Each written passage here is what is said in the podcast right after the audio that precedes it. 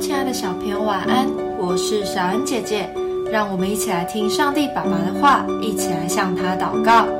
提摩太书二章一到四节，我儿啊，你要在基督耶稣的恩典上刚强起来。你在许多见证人面前听见我所教训的，也要交托那忠心能教导别人的人。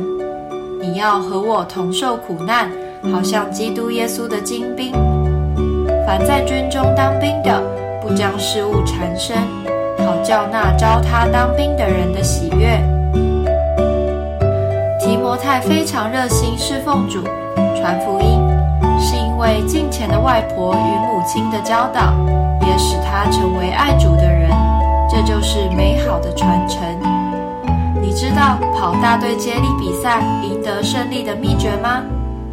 每一棒都要尽力地往前直冲，交棒的时候要稳稳地传给下一个人，不能掉棒。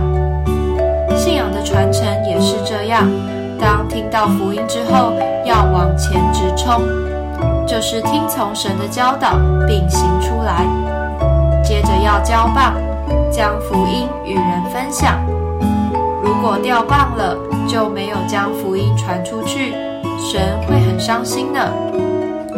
与接力赛不同的是，我们不只交棒给一个人，而是能交给很多人。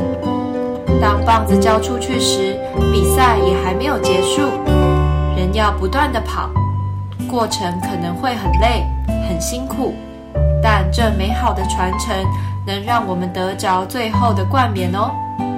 我们一起来祷告。